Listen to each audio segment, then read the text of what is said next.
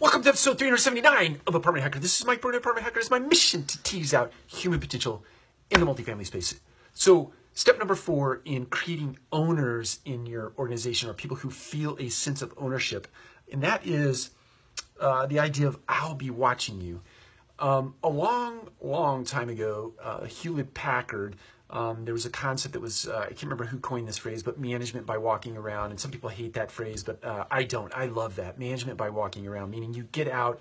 Another phrase that people hate is inspecting what you expect. But for lack of a better way to put it, when you get out and you walk around, uh, whether that be by surprise or by design, uh, when people know that you as a leader care to the extent that you are going to physically get out and walk around your property asset or spend time in an office, spend time with a leasing consultant, spend time with an assistant manager, even if you are the, the VP or the president of the organization, you are out in the field managing and leading um, by getting into it. People have a higher degree of ownership because they know at any given time somebody can come out and see what they're doing.